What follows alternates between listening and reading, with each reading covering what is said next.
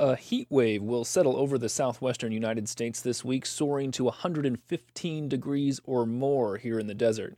The entire region is suffering through a long drought, and last week, some cities in California started restricting the use of water. People in LA can only water their lawns twice a week for a few minutes at a time. Here's the Metropolitan Water District's Adel Hagekhalil at a recent press conference.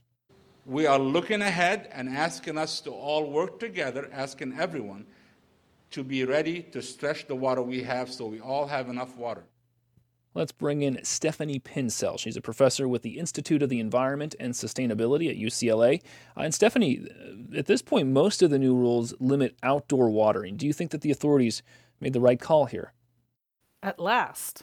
All the indications are that we are in a period where we are not getting a lot of rain. And whether you call that drought or simply a dry period, because we do live in the Southwest, the climate is changing and we have had these periods before, we have to manage the resources that we have for the most important uses, which are indoor water uses washing, cooking, and so forth. The water that you use outside on your lawn, say, is the water you will not have to drink. And it's mm. really down to managing your water in that way. So you have to have priorities. And I think water to drink is a lot more important than having lush mesic landscapes that never belonged here in the first place. There have been water restrictions before in Southern California, but I understand these cuts are even deeper. Uh, can you just describe, from what you can tell, how dire the region's water supply is? I mean, we see pictures of these reservoirs that are just incredibly low. What are you seeing? Oh, I see the same thing. They are incredibly low. Actually, we have had in the Los Angeles Department of Water and Power territory these kinds of uh, restrictions before. And I think that rather than whining about it, we should be happy to have our agencies looking out for our future. Now, on the one hand, uh, you're right. Some of this is ornamental. There are people who are complaining that their lawns are dying. But on the other hand, there are those who say that wildfire risk will get worse because dead or drying vegetation, especially around homes, can easily burn. Is that a concern? I think that, that people find very clever ways to object to not being able to water their vegetation. If it's a high fire season, that vegetation is not going to be the barrier to the fire getting um, into your house. Governor Newsom uh, said that the state could impose mandatory water restrictions and a full outdoor watering ban across the state as soon as September. Do you think that is where California is heading? Well, I think that, that it's not totally unlikely. The problem has been that in the past, people have responded to the calls for reducing outdoor water use much more aggressively than they have this past year.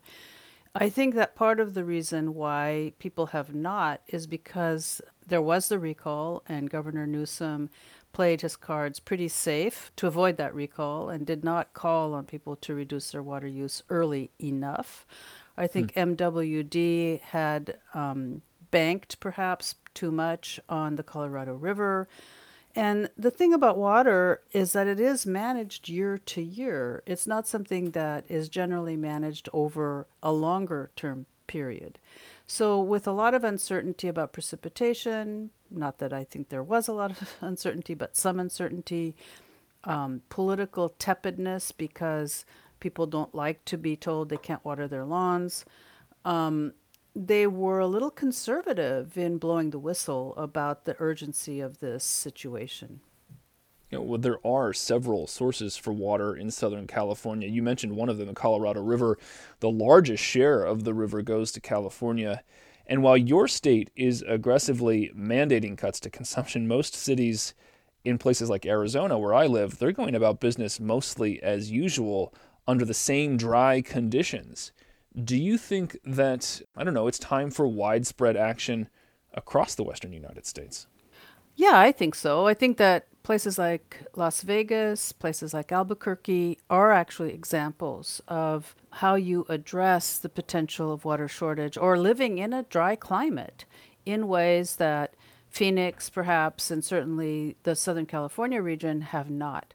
When you have the illusion of endless water because you've had good rains and we've had snowpack um, in conditions where you don't have that, people are shocked because the whole system has been adapted to having water. You know, it's not even sufficient water, it's a profligate use of water. So we have to really rethink about what's important for humans relative to water that is uh, necessary, sufficient, and will help us thrive. Stephanie Pincetl is a professor with the Institute of the Environment and Sustainability at UCLA. Thank you so much. You're very welcome. Thank you for asking. And you heard us talk about the Colorado River. Maybe you heard my recent trip uh, to a key reservoir along the river, Lake Powell, getting so low the ability to create hydropower has been imperiled. Well, I was just looking at the level of the lake today. It's just about 27% full, which is actually a few feet higher than it was when I went there a few weeks ago.